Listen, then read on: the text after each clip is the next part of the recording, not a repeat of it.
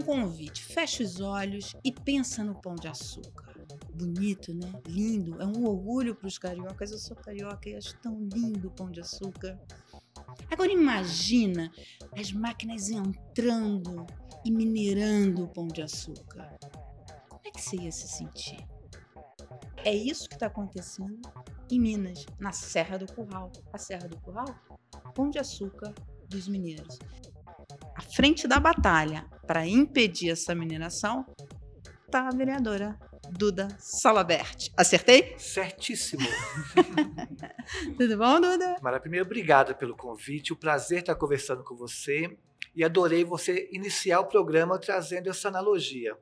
Nós podemos comparar o pão de açúcar para os cariocas à Serra do Curral para os mineiros. Então, você minerar, explodir, triturar um pedaço do pão de açúcar significaria triturar um pedaço da identidade carioca.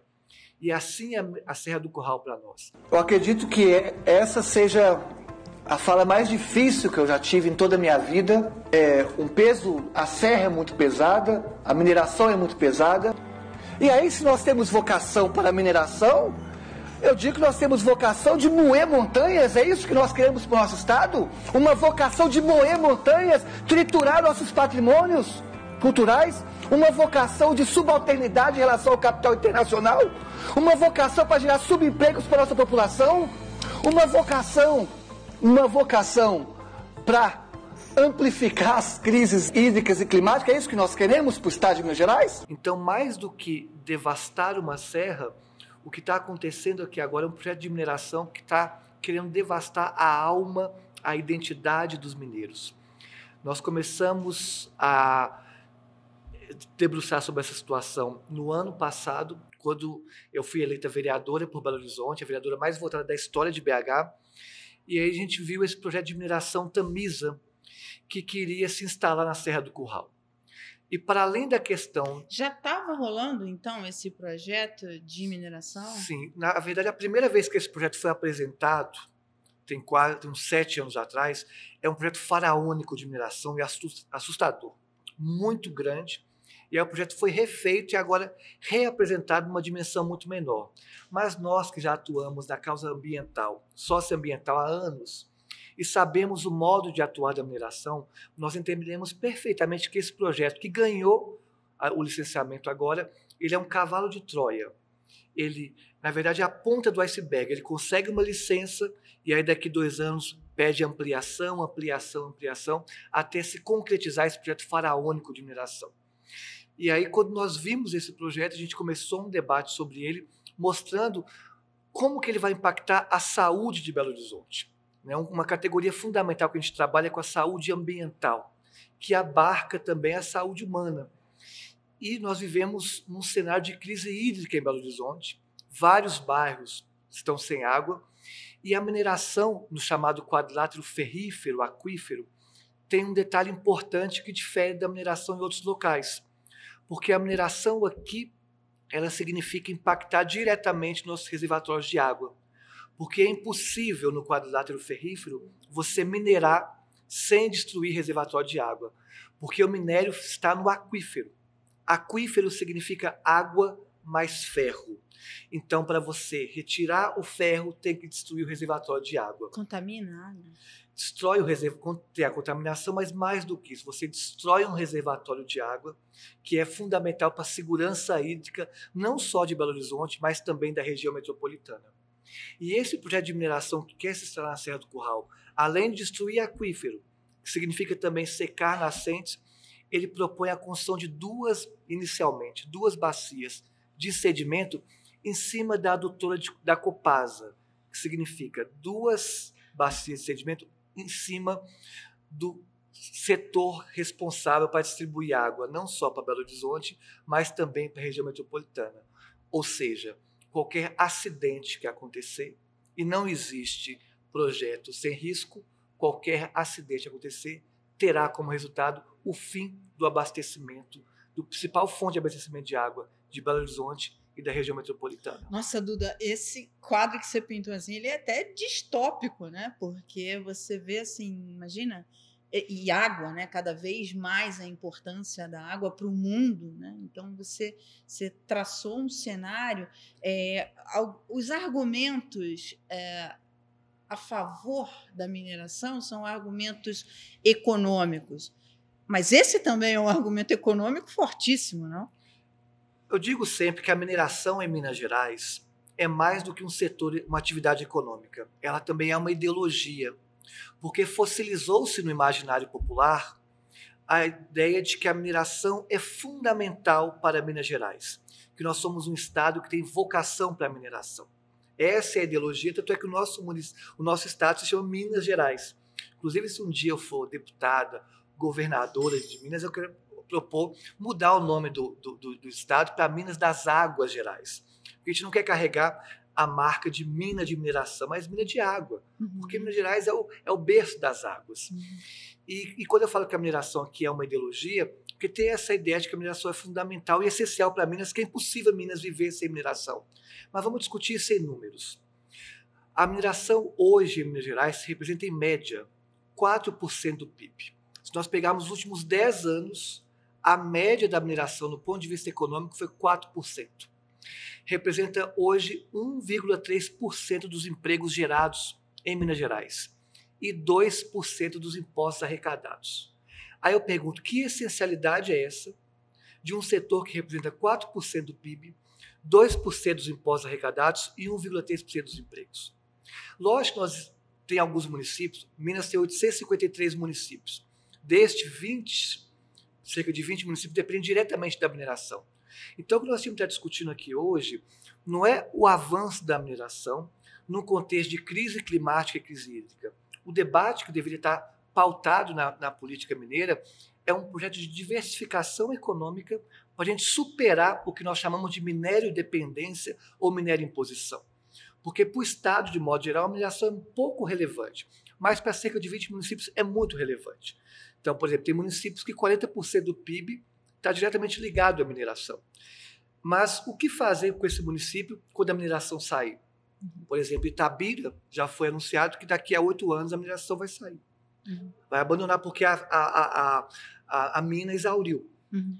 E aí vai deixar um grande buraco, crise hídrica se agudizando, desemprego e violência. E o que vai ser desse município? Uhum. E aí tem um detalhe importante que também tem um outro mito outra falácia de que a mineração gera riqueza. Isso é uma grande mentira, porque se a mineração gerasse riqueza, Minas Gerais seria hoje o estado mais rico do Brasil. E se a mineração de ferro gerasse riqueza, Sabará, por exemplo, que é onde tem mineração, muita mineração, e que é hoje um dos municípios mais pobres do Brasil, seria exemplo de desenvolvimento para o mundo. Seria uma Dubai coisa que não é. Então, na verdade, segundo o IBGE. Inclusive, Dubai. E Dubai é questionável também. Não, e Dubai se prepara justamente para o fim, né? Fim. Da, da, da, da, questão da, da energia, do petróleo, enfim, eles, eles se preparam para isso, né? E tem um detalhe importante que, segundo o IBGE, a incidência de pobreza é maior nos municípios que mineraram ferro. Então, a gente tem que combater essa ideologia da minéria imposição por meio de números e fazer uma política pública pensada na diversificação econômica e, mais do que isso, no cenário de emergência climática. Aquele filme Não Olhe para Cima, do Leonardo DiCaprio, uhum. é uma alegoria do que nós estamos vivendo hoje no mundo. O meteoro está chegando.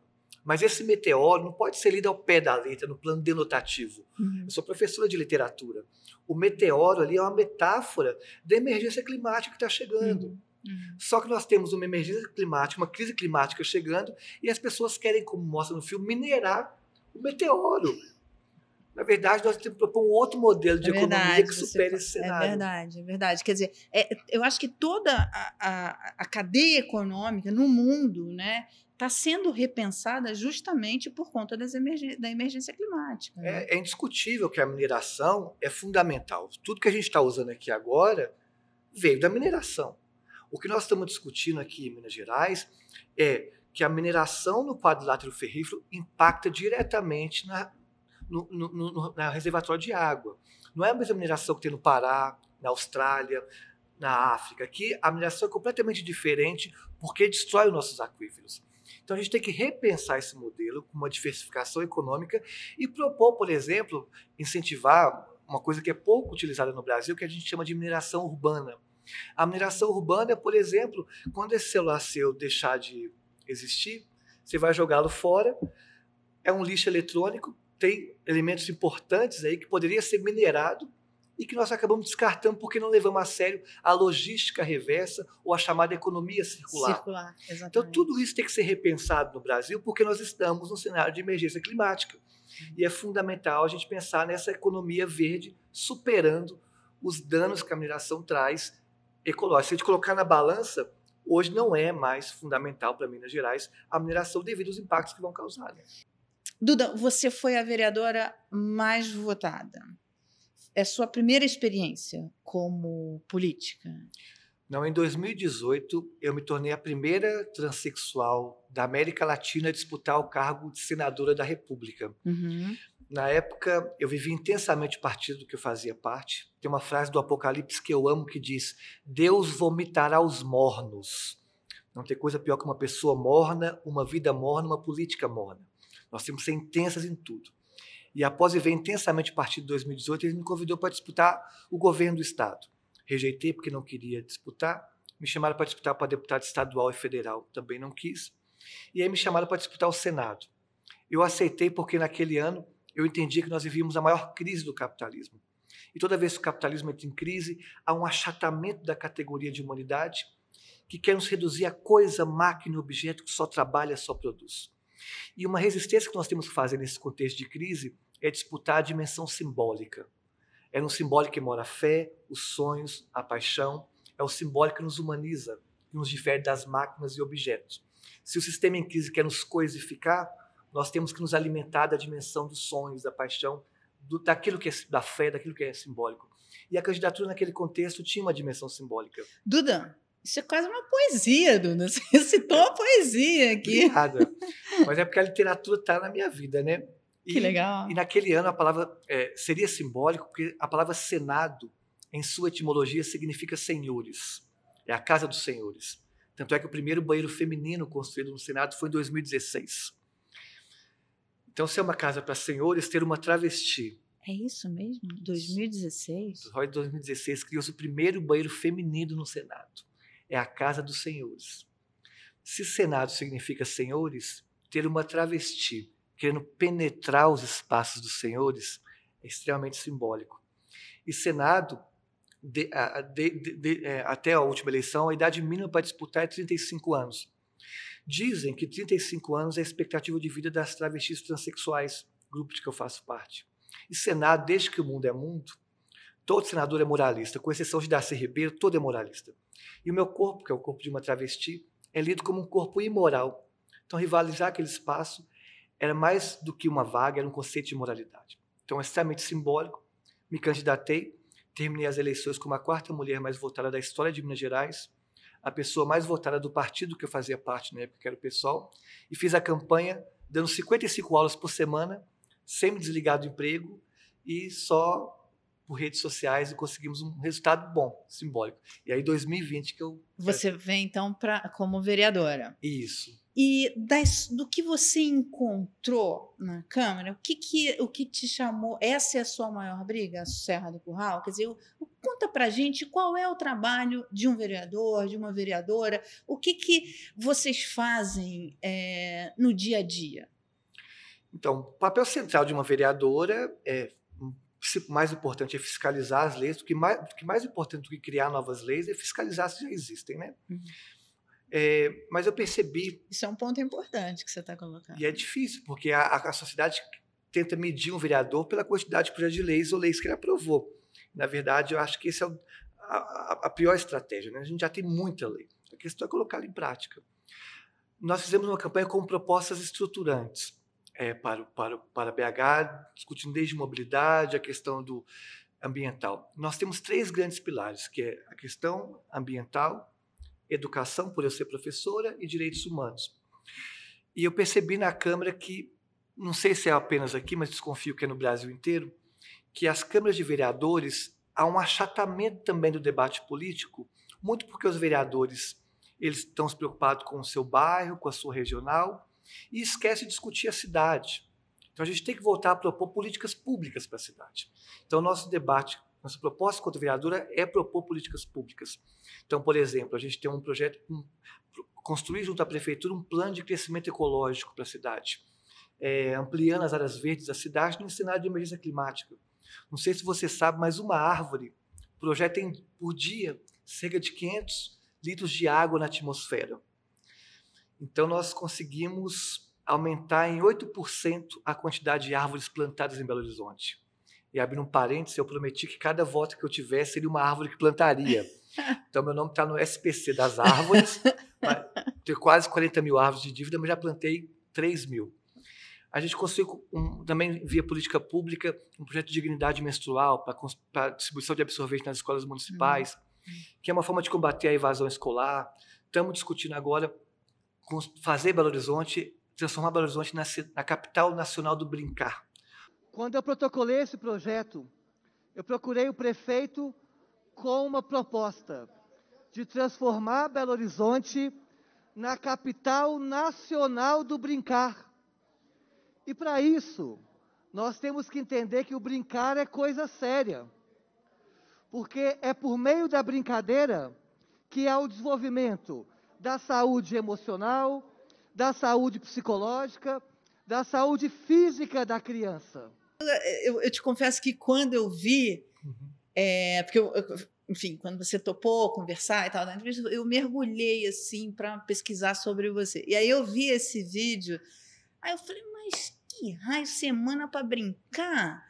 Há tanto problema e ela vai pegar uma semana para brincar. Aí eu fui ouvir a uhum. sua apresentação lá, Faz todo sentido.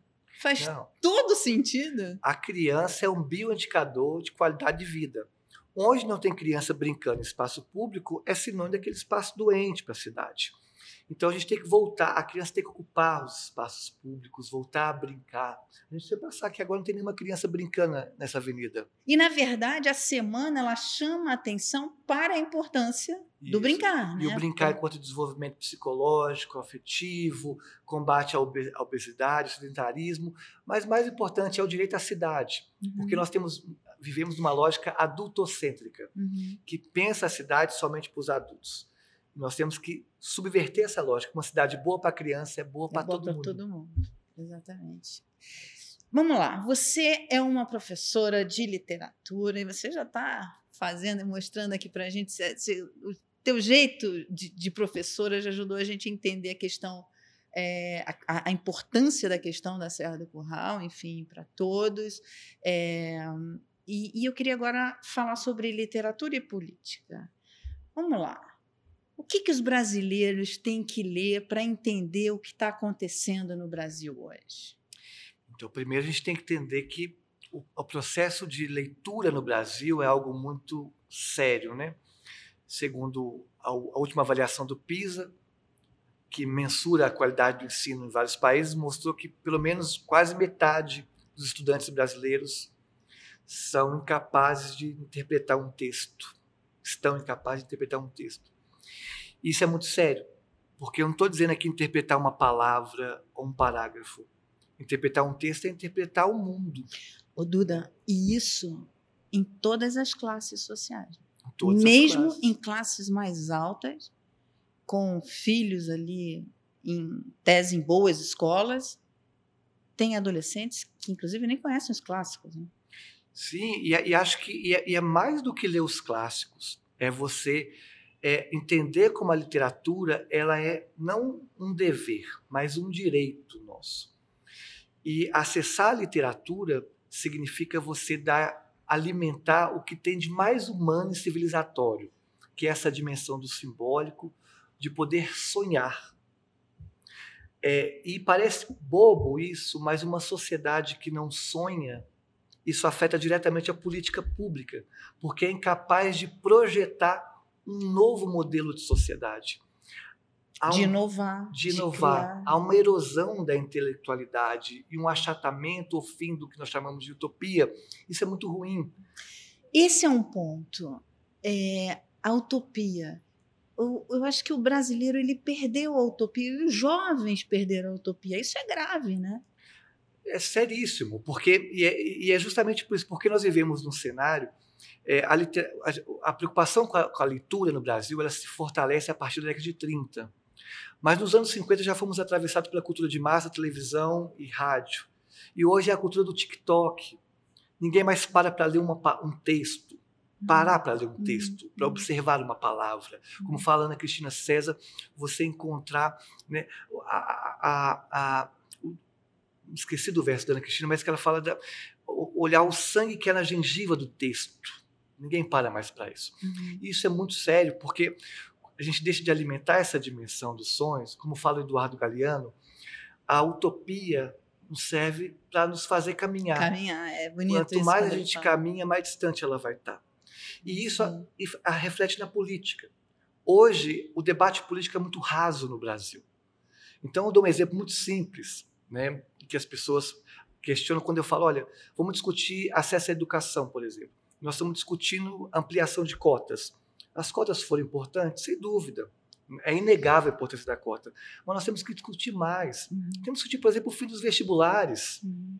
Não passa nem no debate político sobre o fim dos vestibulares. A Argentina acabou com os vestibulares, Bolívia, México, Cuba acabou com os vestibulares. Nós não, nem debatemos isso. Uhum. Então, a gente poder a, a, se alimentar de literatura é se alimentar de esperança, de sonhos, de utopia.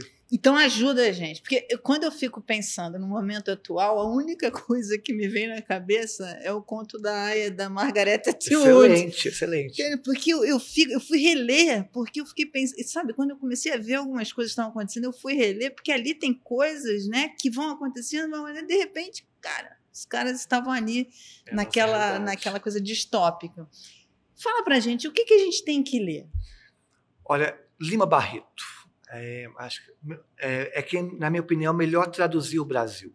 E com você, como jornalista, Recordações do, do escrivão Isaías, Isaías Caminha. Caminha. É um clássico e para discutir dois pontos centrais no Brasil: o papel da mídia, do jornalismo no, no, no processo democrático e a questão racial como uma das marcas, uma das chagas que o Brasil carrega no que se refere à desigualdade.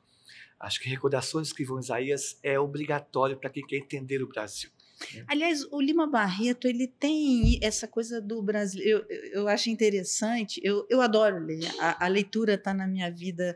Começou com meu avô. Meu avô lia muito comigo. Minha mãe lia muito comigo. Eu amo livro. Eu gasto um dinheirão com livro. É, gosto muito de ler. E, e o Lima Barreto é um dos meus preferidos. E, e o que eu acho interessante nele, eu sou uma jornalista da área econômica e financeira. Então, eu faço muita analogia, às vezes, com essas questões econômicas Bom. e financeiras. E o Lima Barreto, ele tem essa vida, quer dizer, essa, ele trata muito das questões da vida da classe média baixa, que é a, a realidade dele, inclusive. Né? Tem uma biografia dele muito boa, da, da Lília. É, ele ele, ele mostra essas dificuldades diárias. Eu acho que o brasileiro se identifica muito com isso. Né? E a linguagem do Lima Barreto é, é uma linguagem acessível. Uhum. Né? Então a gente tem que lutar para o Lima Barreto voltar para a escola e ter o peso que ele merece ter, de um dos maiores escritores da língua portuguesa. E ele não carrega hoje esse título justamente por ter questionado toda a estrutura de poder ali do início do século XX ser negro também pesou muito, e alcoólatra num contexto em que o alcoolismo era patologizado, inclusive ele foi internado no sanatório uhum. por isso. Né? Uhum.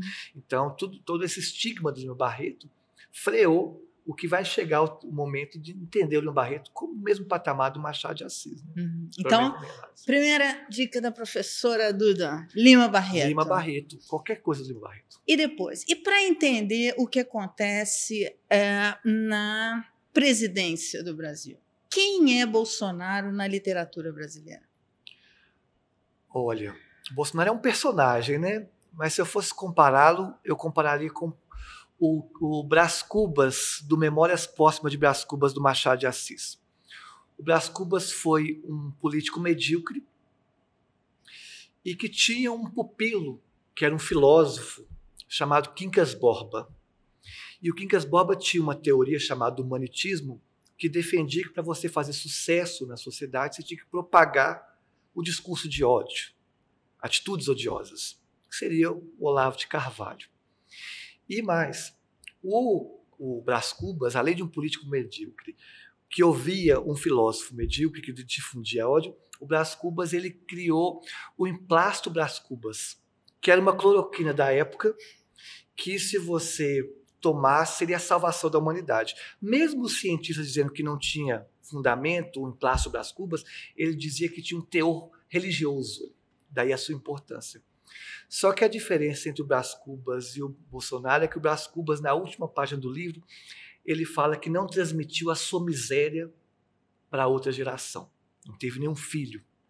E a miséria seria o egoísmo, a hipocrisia, a violência. Não transmitiu a ninguém. E o Bolsonaro transmitiu para os seus filhos. Então o Bolsonaro consegue ser pior que o Brás Cubas. Até né? porque tem um projeto de perpetuação tem, desse poder, tem, é, né? Exatamente. Então, assim, o Bolsonaro consegue ser pior. Né? O Brás Cubas, que já é a mediocridade maior na literatura, o Bolsonaro é um, é um pastiche. O pastiche é a cópia mal feita do Brás Cubas. Né? E Lula? Quem é Lula na literatura? Lula, no. Se a gente pegar Capitães da Areia, acho que o Lula ele traduz ali no protagonista, que nem que você me mate, eu vou lembrar o nome do protagonista, depois coloca na edição a de Capitães da Areia. É, que é aquele personagem que veio do status mais popular e lidera uma grande revolução. O Lula não liderou uma grande revolução, mas ele, sem dúvida, é o maior líder popular que nós temos no Brasil.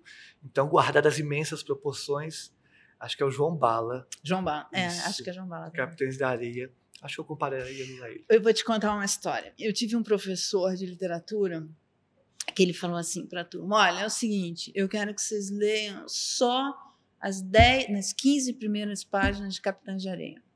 E depois aí vocês vão começar.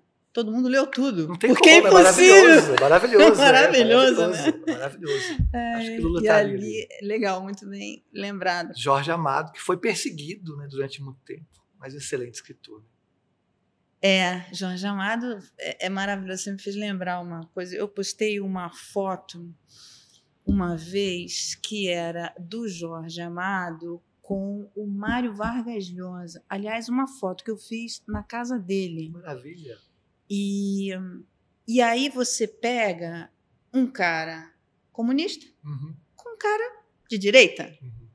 E havia uma identidade intelectual, assim, um respeito intelectual. Isso não existe hoje no Brasil, né?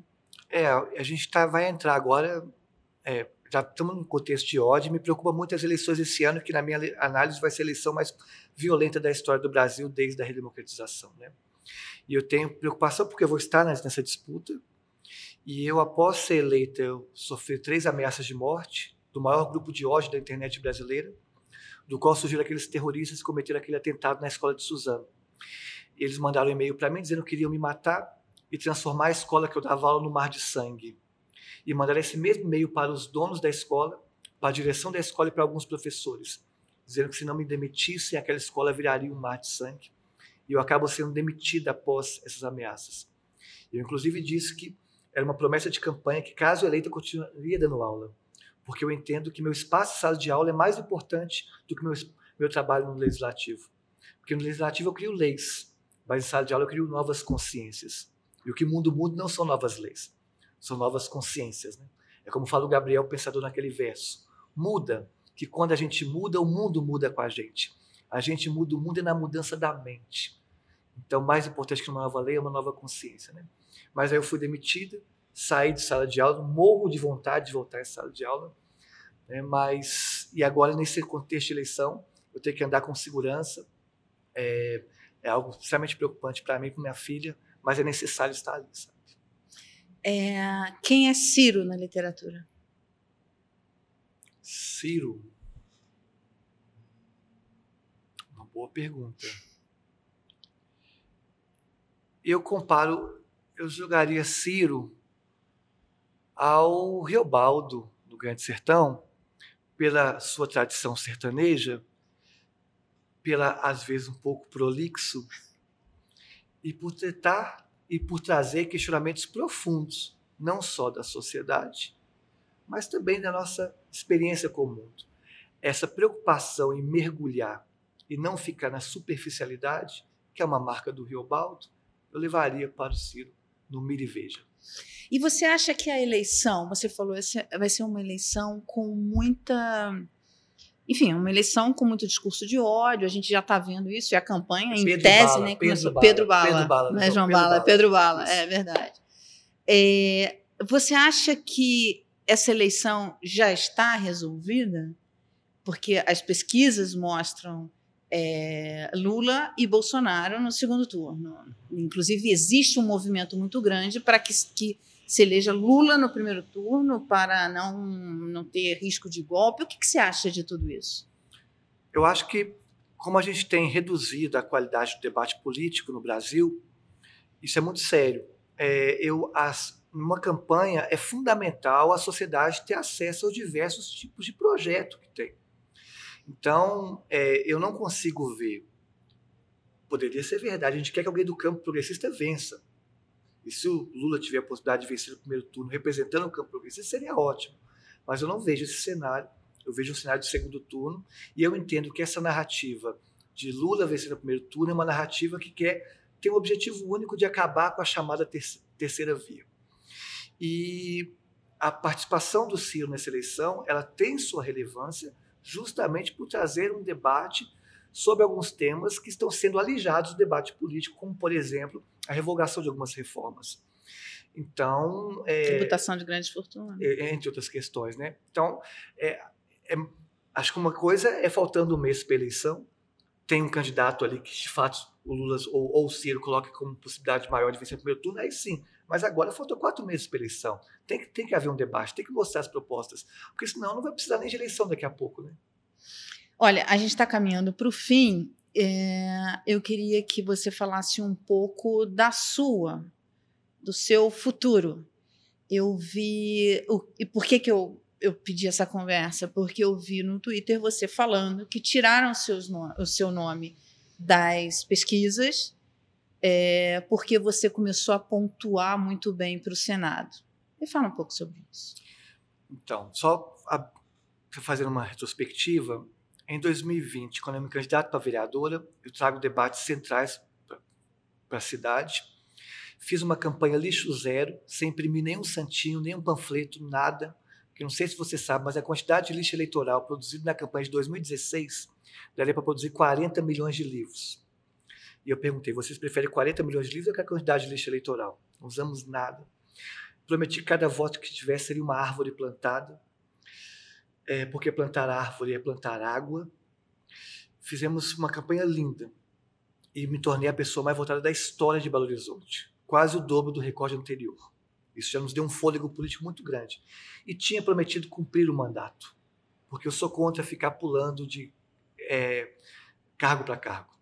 Mas, após as ameaças de morte que sofri, eu me reúno com representantes da ONU que disseram que eu corria muito risco estando apenas como vereador aqui, porque eu não tenho segurança nenhuma. Então, a necessidade de disputar um cargo federal vem por isso. E também por entender que as bandeiras que nós carregamos, como maior rigidez na legislação ambiental, a questão da mobilidade, entre outras questões, o debate central é no Congresso Nacional. Então, decidi colocar meu corpo à disposição nessa eleição. É, a possibilidade de disputar para o Senado ou para a deputada federal. Para o Senado, nós estamos em segundo lugar empate técnico, segundo todas as últimas pesquisas que colocou o nosso nome. Mas, estranhamente, houve um boicote que começou, após sairmos em segundo lugar, tirar o nosso nome da pesquisa. É, mas temos fôlego. E posso também me candidatar para deputada federal. O fato é que o Brasil vai ter a chance, em 2023, de ter a primeira transexual eleita no Congresso Nacional, que não significaria uma representatividade por representatividade, significa um corpo trans enraizado nas principais lutas que acontecem hoje no Brasil, na minha leitura, que são a crise socioeconômica, a necessidade de superar o neoliberalismo e propor uma política de fato que gere emprego e renda, e além disso, a mobilidade urbana, que é o que a gente se propõe, esperamos e temos musculatura para ser eleita. E ainda vai deixar o parlamento com mais poesia, literatura. Ah, é muito, é muito, é muito fria a linguagem política, né? É, É conteúdo e forma, né? é. Aquela frase que é atribuída ao Che Guevara, mas não é dele, que há que se endurecer sem perder a ternura, jamais. E a ternura é a dimensão da poesia. Eu entrei com a linguagem legislativa, com aquela frieza, eu falei, cadê a poesia aqui? sabe? Então, há que levar poesia. Para o a- parlamento Porque a brasileiro. vida já é muito cinza, né? Claro. E a política é muito cinza. É. E, na, na minha leitura, poli- política e poesia é extremamente. tem inúmeros pontos em comum, inclusive. Nossa, que legal. Olha, eu quero te dar de presente um Moleskine do My News, que é para você não esquecer da gente. E toda vez que você tiver uma boa notícia, uma boa, uma boa discussão, você anotar aí para passar para gente. Você sabe que eu sou a pessoa do caderninho. Eu né? também. Eu anoto tudo, porque é coisa de professor também. Porque se anotar é como se eu não tivesse aprendido. Eu tive, eu tive essa conversa com a Luísa Helena e dei para ela uma caneca do, do canal, porque eu sou apaixonada por caneca, e ela também. E a meu outro vício é com Moleskine. Caneca, Moleskine, caneta, são coisas que eu... Lápis, mais do que caneta, lápis. Eu Eu adoro sou da lápis. caneta. Eu adoro escrever com lápis, cara. Foi um prazer enorme te conhecer. É, adorei essa conversa. Espero que você volte mais vezes no canal. Sucesso aí na sua empreitada. Leve mais poesia para o parlamento, que eu acho que o país precisa de poesia. Eu que agradeço, entendendo que poesia e política têm muitos pontos em comuns. Não adianta nada você chegar com um conteúdo muito bom se a forma não é boa. Isso tem como exemplo a eleição de 2018. 2018 teve no segundo turno chamado vira-voto, em que todo mundo sentou para explicar para o seu familiar por que, que o Bolsonaro era a pior opção. E não conseguiu virar voto. Porque o debate político extrapola a questão da razão e vai no sensorial que é igual na arte. Eu posso pegar aquela arte do Marcel Duchamp, chamada A Fonte, que é um urinol, e querer te explicar por que, que aquilo é genial. Se não te toca, não é arte, não emociona. E a política tem que tocar, tem que emocionar. Isso se faz com poesia. E quando somado ao conteúdo, nós temos de fato uma nova política, que é o que eu penso. Obrigada pelo Eu vou convite. te aplaudir. Muito obrigada, viu?